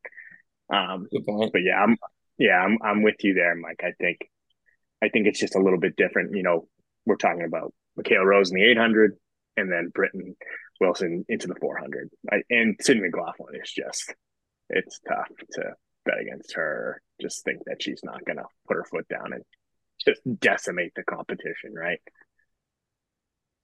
Men's 100 meters. So oh. this is the second must-watch uh, event of the uh, of the you know USA Championships, um, and it is must watch because you have Noah Lyles focusing on the 100 meters, not running in the 200 meters.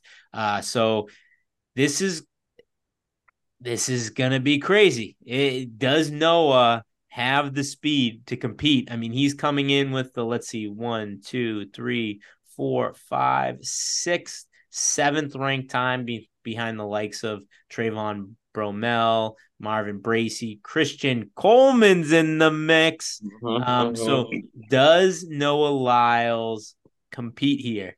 Uh, and this would, I mean, this if he's able to compete here, if he's able to get on this team, I think it's pretty badass. So I want to I want to see Noah Lyles win this. You know, I, I, that that's just me. I think he's a no doubter to make the team. I don't think so. You think he's a no doubter to make this team? I think he's a no doubter to make the team. I don't think he wins. I hope so. Dude, that's a bold prediction. I think he's a no doubter That's to me. bold, man. So It's so no let's. fucking Lyles. Go ahead. I mean, what are we doing? It- he's It a no doubter to make the This, it's it's not a like he- different event. Yeah, I know, but it'd be one thing if he was doubling back or if he was running the, you know what I mean? It's like he's been focusing on the 100. Yeah, he so wouldn't, this man wouldn't go into an event if he didn't think he had a chance to win the damn thing. When's the last I time he raced the 200? Do you guys? I do we don't know, Dunny. I don't know. What'd you say? Like that, I said, when's the last time he raced the 200? Because Mike's talking about he's been Not focusing on the long ago. 100. He he he. I think yeah, not that long ago.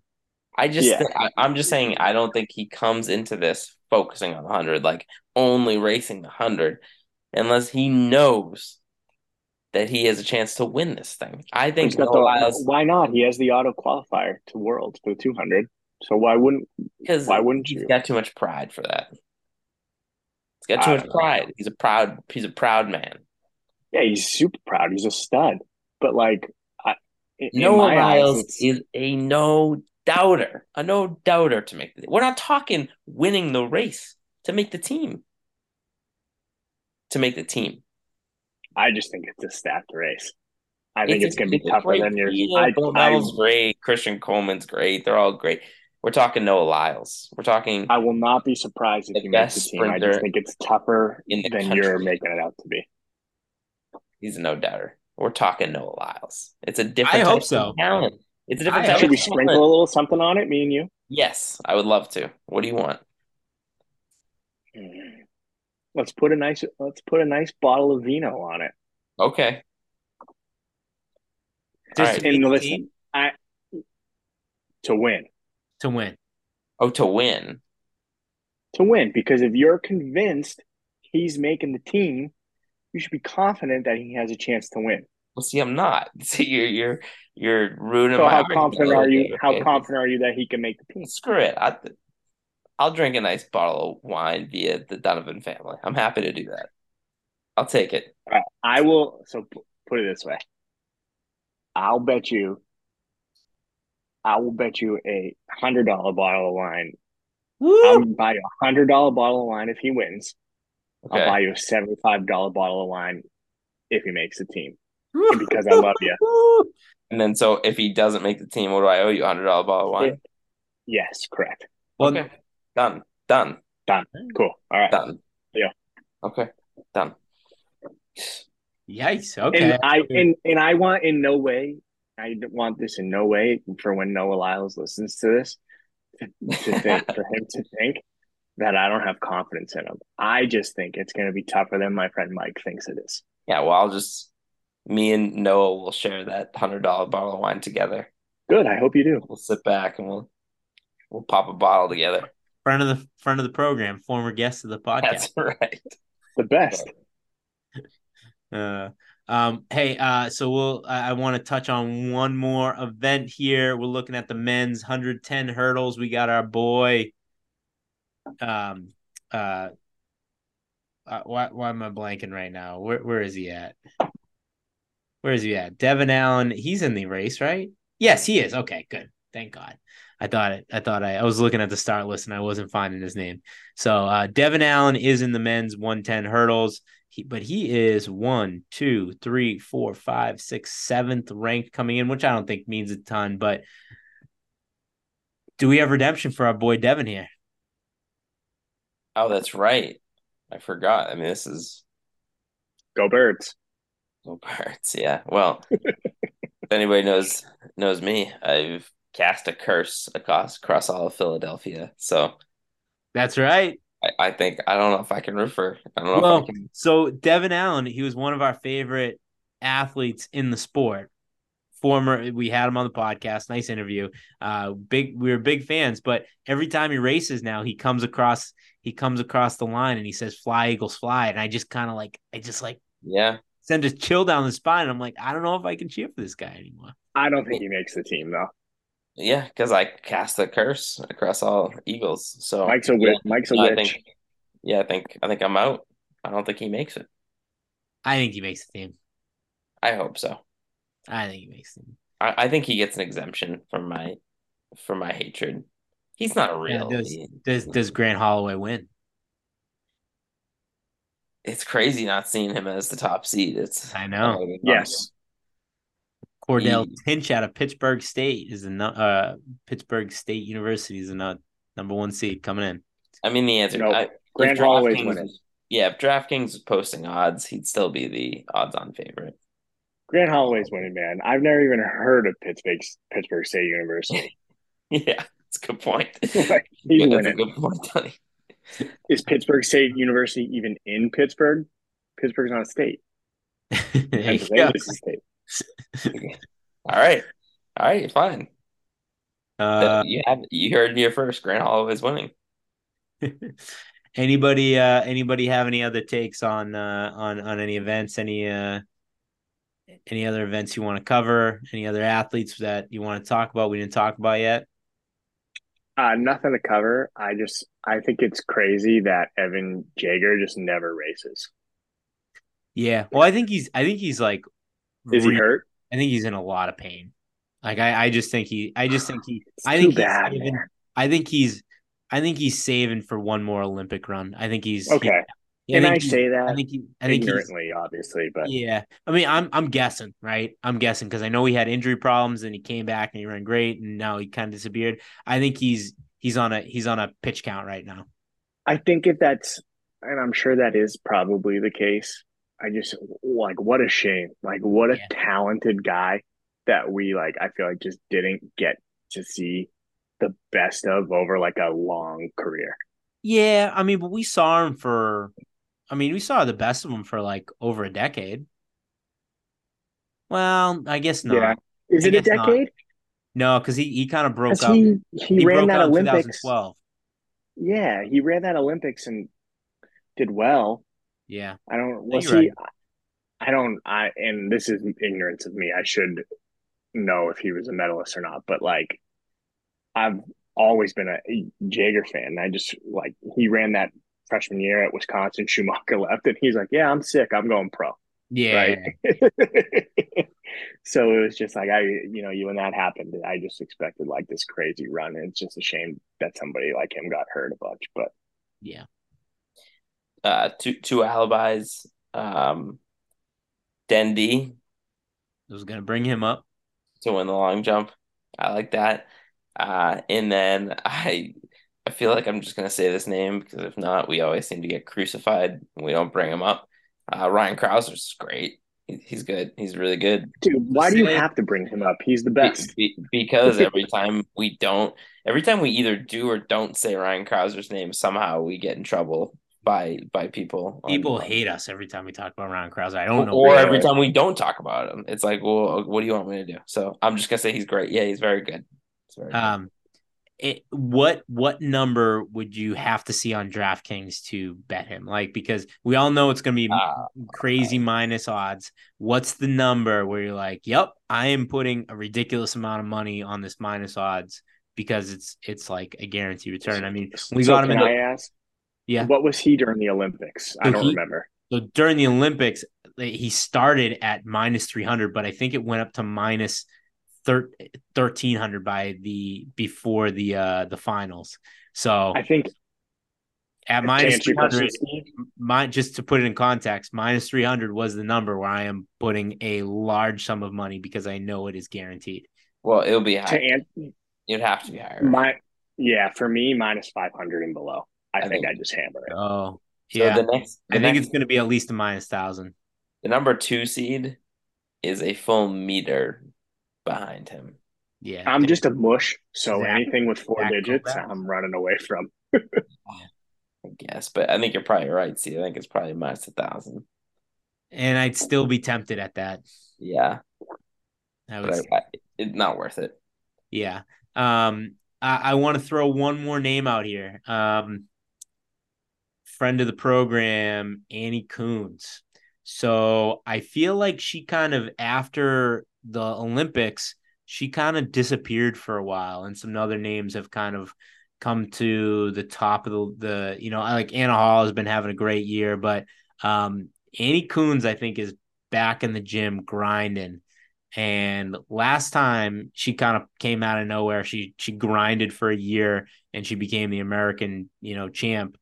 I feel like we could see that again. And if she's one of those names where if we saw odds pop up, I think you could get plus money on Annie Kunz, and that would be a very smart bet. So something to consider. Wanted to throw that one out there, but uh I You guys like Sha'Carri in the hundred? Oh my god! running the two. Forgot to, Yeah, we didn't talk. forgot to it. talk Sha'Carri. I She's am not running the two. I am 100% in on Sha'Carri and uh, Bet the I am a mortgage. fan. I whatever the number is on DraftKings, I am going to bet it. I'm all in on Sha'Carri. And I love this. I love this rebrand. I love the fact that she was she was uh, a an insufferable villain, and she's got this rebrand where she's still, still got like a little bit of an edge to her.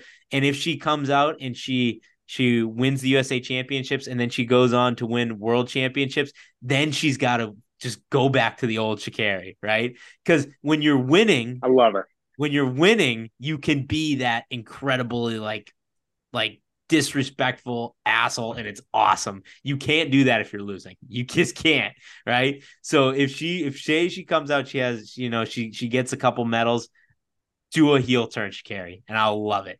What happens if she doesn't, Steve? What if she continues to be the polite? Then I'll Yeah. still I'm still I'm a fan. I'm a fan now, right? The only way the only way I won't be a fan is if you're just like if you're the this huge villain and not winning. Like I just can't take that. That to that there's just no fun in that. There's no fun being a fan in that, right? So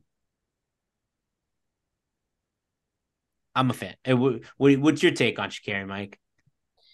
Yeah, I don't know. I I feel like I can't take as hard of a line as you because you're the Sha'Carri guy now. Um, I I guess I never really like turned on her. Uh, I was never a huge Sha'Carri fan in the first weird. place, and so It I didn't just- have anything to turn on, and I have nothing to rebound from. So it's But like, remember, yeah, I think she's remember at the trials, Mike? It was just weird, right? It was It was like it was like this is just like it's just strange. Like I don't know what she's talking It was- about. Like I don't know why she to. and- Yeah. yeah, it was just strange. So it it was just it, it was just kind of like weird. It's like I can't cheer for this. Like it's just strange.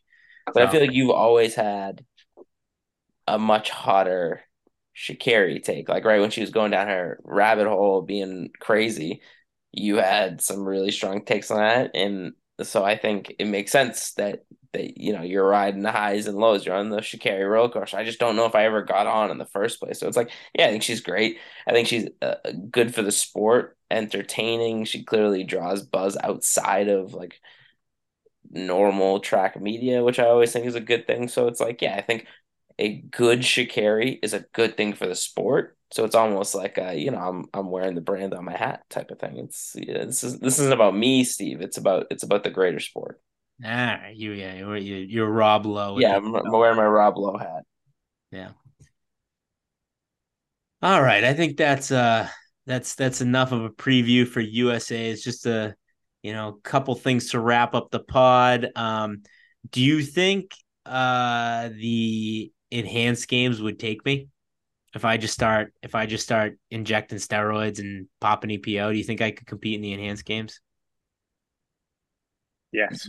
Mike, do you know what enhanced games are? No, no. Oh I- my I- I God, not- Mike! Oh my God, I hate you so much. Dude, What do you, Hold on, look at look at this. Look at this. Look at all these notes I took. Mike? Mike, I have two Mike, pages- Mike. You see the two pages notes, and uh, Oh. Dunny throws out the enhanced games like ten minutes for the podcast. It's- Oh my it's like a No, no, God, no, Mike! Mike. It was only is- like the is- biggest thing on the I- internet. I did a like two pages of notes. What more do you people want from me? oh my God! Mike, Mike. this is when I get really upset about the rock that you continuously live on. And I also, Like, I also could have just so said, frustrating. I could have just said yes. I, I Mike, chose. just send you- Google, just do me a a favor and. Google enhanced game.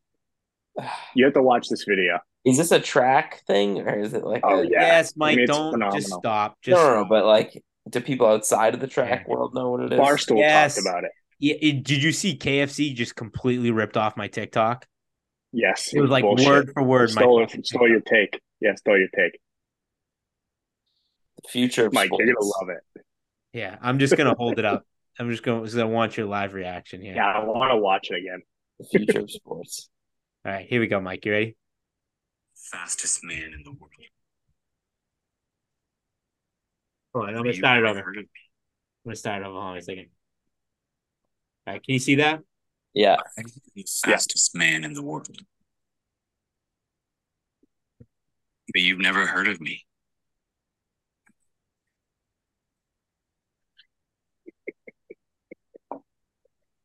I've broken Usain Bolt's 100 meter record, but I can't show you my face. I am a proud, enhanced athlete. The Olympics hate me. I need your help to come out. I need your help to stop hate. I need your help for the world to embrace science. Come join me in 2024 at the first Enhanced Games and see me break the world record in public. What did I just watch? I mean, Oh my god. how did you miss this? What did I just watch? They're doing, they're doing a, a that track- robots? No, Oh, they're doing they're a steroid. doing, they're doing a track meet where you can be on whatever you want. Oh my god. This is this is awesome. I mean that commercial was absurd. So my my take is this has to be some sort. oh, This has to be some sort of joke. There's no way. There's no way this is legit. Well, I mean that video, I literally looked like I was watching like something from like the book uh Donnie, you're a literature guy. What's the nineteen something where they you know, they get the robots and the the 1918 19 That's that's the Red Sox won the World Series. yeah I don't think there was You're a robots in literature guy, bud. 1918. They didn't even have like motor motor vehicles. That was like when Ford started. Um, 1984 1984 that's what it is 1984 never read it. But Okay. okay, I believe you. Counting on you. Anyways, the point is, it sounded like it was like from like a, Uh, a robotic, Dys- like dystopian kind of. yeah, d- exactly. It was Yeah. like, but the concept is incredible. So I My- think, yeah. My Steve. take on go. it was like I'm all in. This is awesome. I can't take it if it's a joke because like this you're you're messing with something I really want to watch. I mean, who wouldn't want to watch this is is my take on it. But I have a I feel very strongly that this is this is a joke. And well, so I I put a poll up. I put a poll of you know on the Instagram, and this just shows how disconnected you are from the internet that you're not even paying attention to what's going on Pete Turley's Instagram. But I, I I I put up my I put up my video with my take. I put up a poll. I said, "Is this a joke? Like yes or no? This is for real." And the mix, the amount of pro athletes that responded to it was incredible, and they were split down the middle. Half the pro athletes that responded say, "No, this is this is real," and the other half was like, "Yep, this is a joke." And then the Enhanced Games Instagram voted on my poll, and they said, "Yes, this is real." Oh man, I need this to be real in the worst way. so And I have a lot of thoughts on this actually.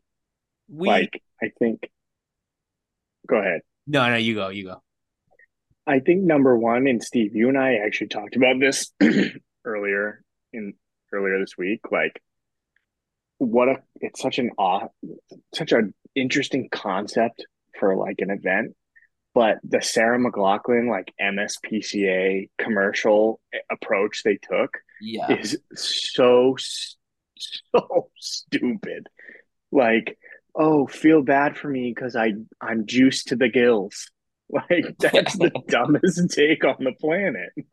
Like, what are you? What are we talking about, Well, guys? yeah, and, and it's like going back to embracing being a villain. Like you are literally like, uh, you know, a, a villain from like a Marvel movie.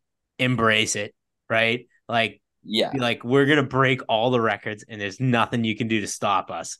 Like that is the mindset you should be going at, not the the whole stop hate thing. Like, sorry, sorry, enhanced games. That is the wrong angle to play with this. Do not go down the we are being discriminated against uh angle. Like that is not the way to go with this. The angle should be come watch this guy throw the shot put 200 feet. The angle should be should be um XFL. It should be WWE. Mhm. It should be like, you know, get get Vince McMahon out there. Like have Vince McMahon promote this. Like that's the angle they should be pr- going with this. And I Even actually their think it logo, would be interesting. even their logo looks like It looks legit. like dictator, like yes. type. Like I don't know. Like you, you convince me that that's yeah. I, I don't know. Like that that it looks evil. It looks evil. That's what I'm saying. And the whole like fuzzy dystopian commercial with the weird logo that popped up at the end, like that looked like a dictator message to me. Like I don't Is know. there a is there a firm like a confirmed date on when this is happening? no, I haven't seen anything. They should do it the week before the Olympics.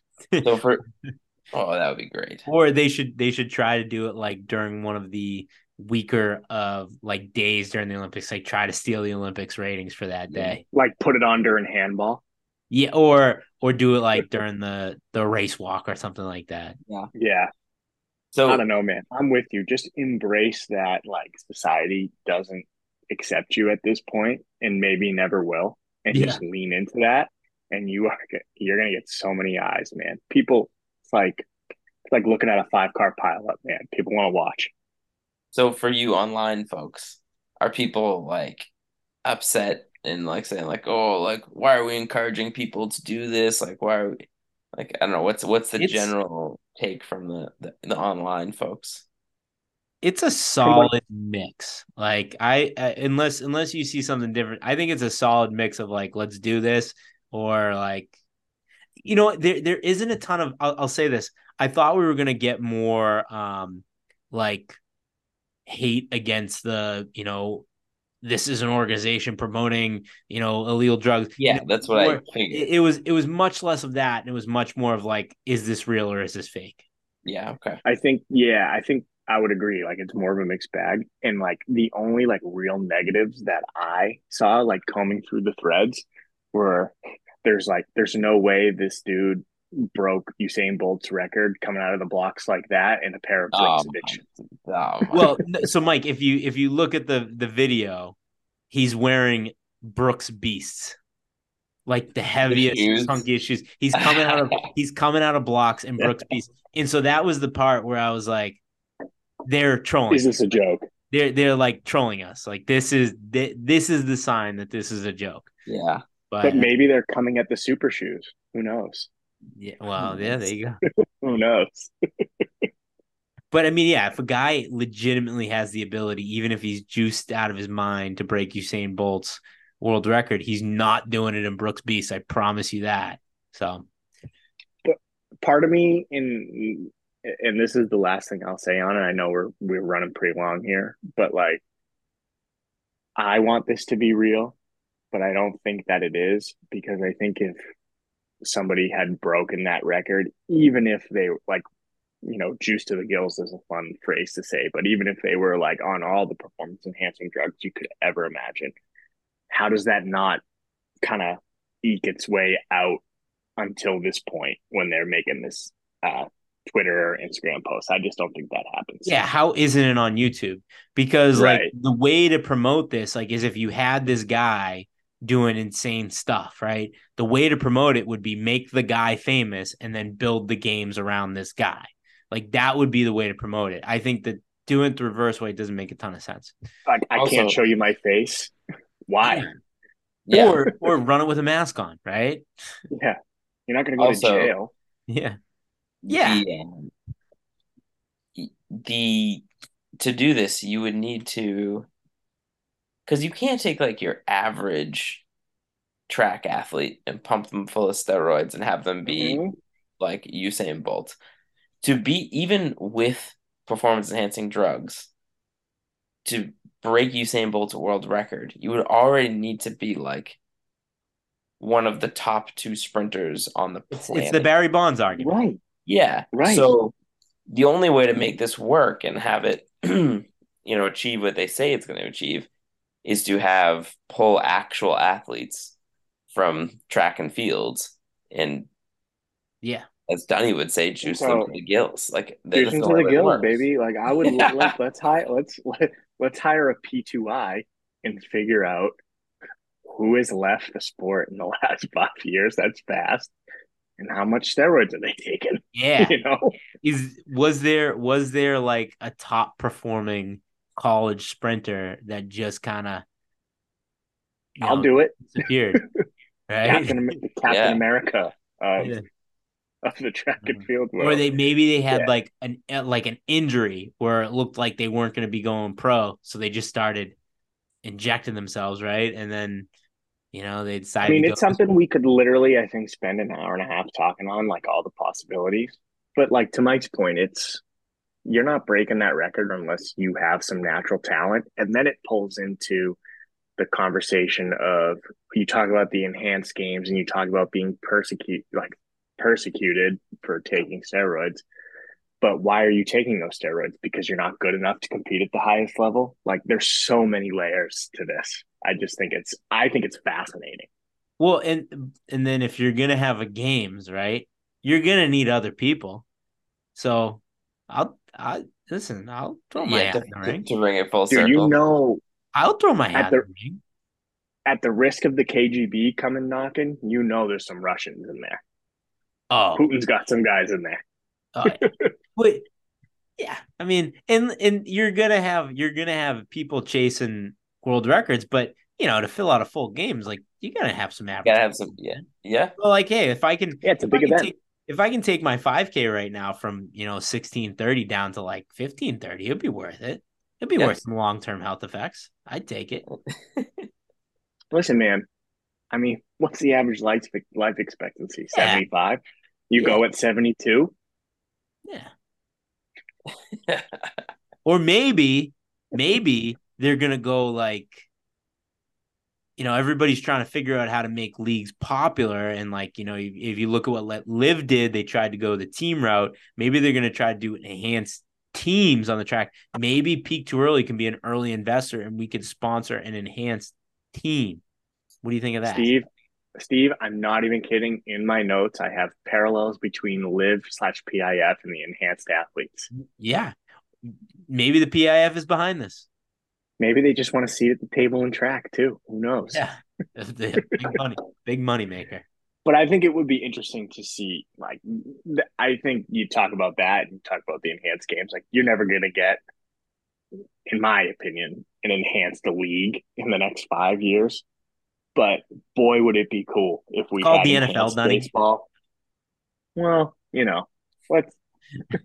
yeah, but let's bring. But I'm talking about let's bring Mark, let's bring Barry, let's bring Sammy back to the MLB. Right. Yeah. All right. Well, I think that uh that wraps up the uh the podcast. Uh Mike, why don't we kick off the bell lap? Mike, what do you got people on the bell lap? Oh man. What are you doing? I mean, that was a long pause. I thought I I'm was. giving him, you know, chance for the bell. The bell. Let's do it again. I don't need much time. It's not like I use that gap. It's just like Right. an indicator for more of splicing the, the sound effect there. I feel like I've been having a hard time with this lately. And I was interrupting you just to say, I was literally going to say, wow, I guess we're not going to kick it to me this time. And it was just bad timing. Sorry, Johnny Mike. talks too much. Mike, why don't we kick off the bell lap? Mike, what do you got people on the bell lap? I, that was good. That was good. Uh, here's what I got. I want to give the biggest shout out to the two gentlemen who came and fixed the internet at this house today because I've been anxious about this episode pretty much all week. The second I found out that we were recording tonight, I was like, we're going to Vermont and the internet sucks in Vermont and I'm just I don't know what's going to happen. Well, these two guys were scheduled to come and look at the internet today. They came, and the internet is the fastest internet on the world. See if I've broken up one time? No, Can you Yeah. send them to your house now? Yeah, exactly. That's what I'm saying. These guys are incredible. We have the world fastest internet, and uh, I had nothing to be anxious about. It worked out just fine. You're right. This is better than when I record at my own house. Dunny, what do you got people on the bell lap? You know, both of my bell laps have been taken today. I had the shout out to my good friend Mike Jardina for making the Lowell High School Athletic Hall of Fame. I had the enhanced games, but I am going to revert back to Lowell High School. I'm going to give a shout out to our boy Scott Ouellette, recently named athletic director at Lowell High School. I do know that he listens to the podcast. Does he? Um, and every now and again, I don't know that he's a religious listener, but I do know that he has listened. Um, so I want to give give Scotty a shout out. It's a great fit, um, and very very happy, very proud for him. Um, yeah, that that's my bell up. And happy three month three months of keeping my daughter alive to me. Congratulations. Um, I got a couple things on the bell lap. Um, I'm heading to Puerto Rico in a couple days, which is cool. Taking my two and three year old, which is uh insanity. So yeah, I mean the airports are are backed up for days right now, and it looks like tropical storms the entire time we're in Puerto Rico. So yeah, it's gonna be awesome. Uh, can't wait. Um, so we got that going on. What else I got? Oh, I'm running the John Carson two miler tomorrow in Chelmsford. So that's gonna be a good time. My, our boy Zuhair's running with us, so I'm gonna be I'm gonna run with. So he's he's going after the course record, which is uh I believe it's 850, which is blazing fast for a local two miler. So uh hopefully get some fun stories from that. And then uh lastly, uh this Red Sox team is it's driving me crazy. Can't figure out if they're good or bad. They They're bad. just- they Let me just tell you, they're bad. they just swept the Blue Jays, Dunny. They might be good. They might be They're good. good. They They're might. good They're three games. Three games out of out of every wild month. card. You know, cool. The wild card. You don't have any They're pitchers. good for a week. They're good for a week every month. They have nothing but relievers. I was talking to my father-in-law about this today. Garrett Whitlock, Nick. P- Look how good Nick. Well, done. Is on the IL. No, I know that. That's my point. Look how good Nick Pivetta's done since they moved into the pen. Garrett Whitlock is the same thing. He he has great stuff. He does not have the stamina and the control isn't the right word, but control to be a starter. His stuff is so electric. He needs to be in the pen. He's a two inning max guy, and that's that's the Red Sox. And James Dude, listen. Paxton's hurt. Everybody's looking at him. Everybody's looking at him as a bad team that occasionally overperforms. Maybe they're a good team that occasionally underperforms. That's all. I'm Could saying. be, That's could all. be, but I'm willing. But but I'm willing to bet you a hundred dollar bottle of wine that they're not. I'm not willing to take that. All right, boys. I would have run faster, but I peaked too early. Mike, hit me with the Josie. Josie's on a vacation far away.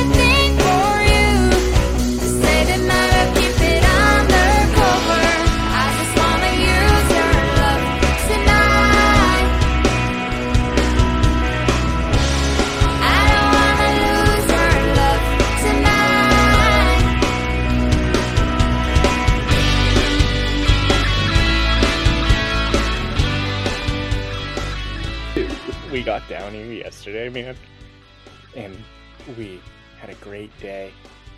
And the second the sun goes down, just wee, wee, wee. and I text, I texted my dad, and I go, Dad, it's official. Rose hates the Cape. She hates it.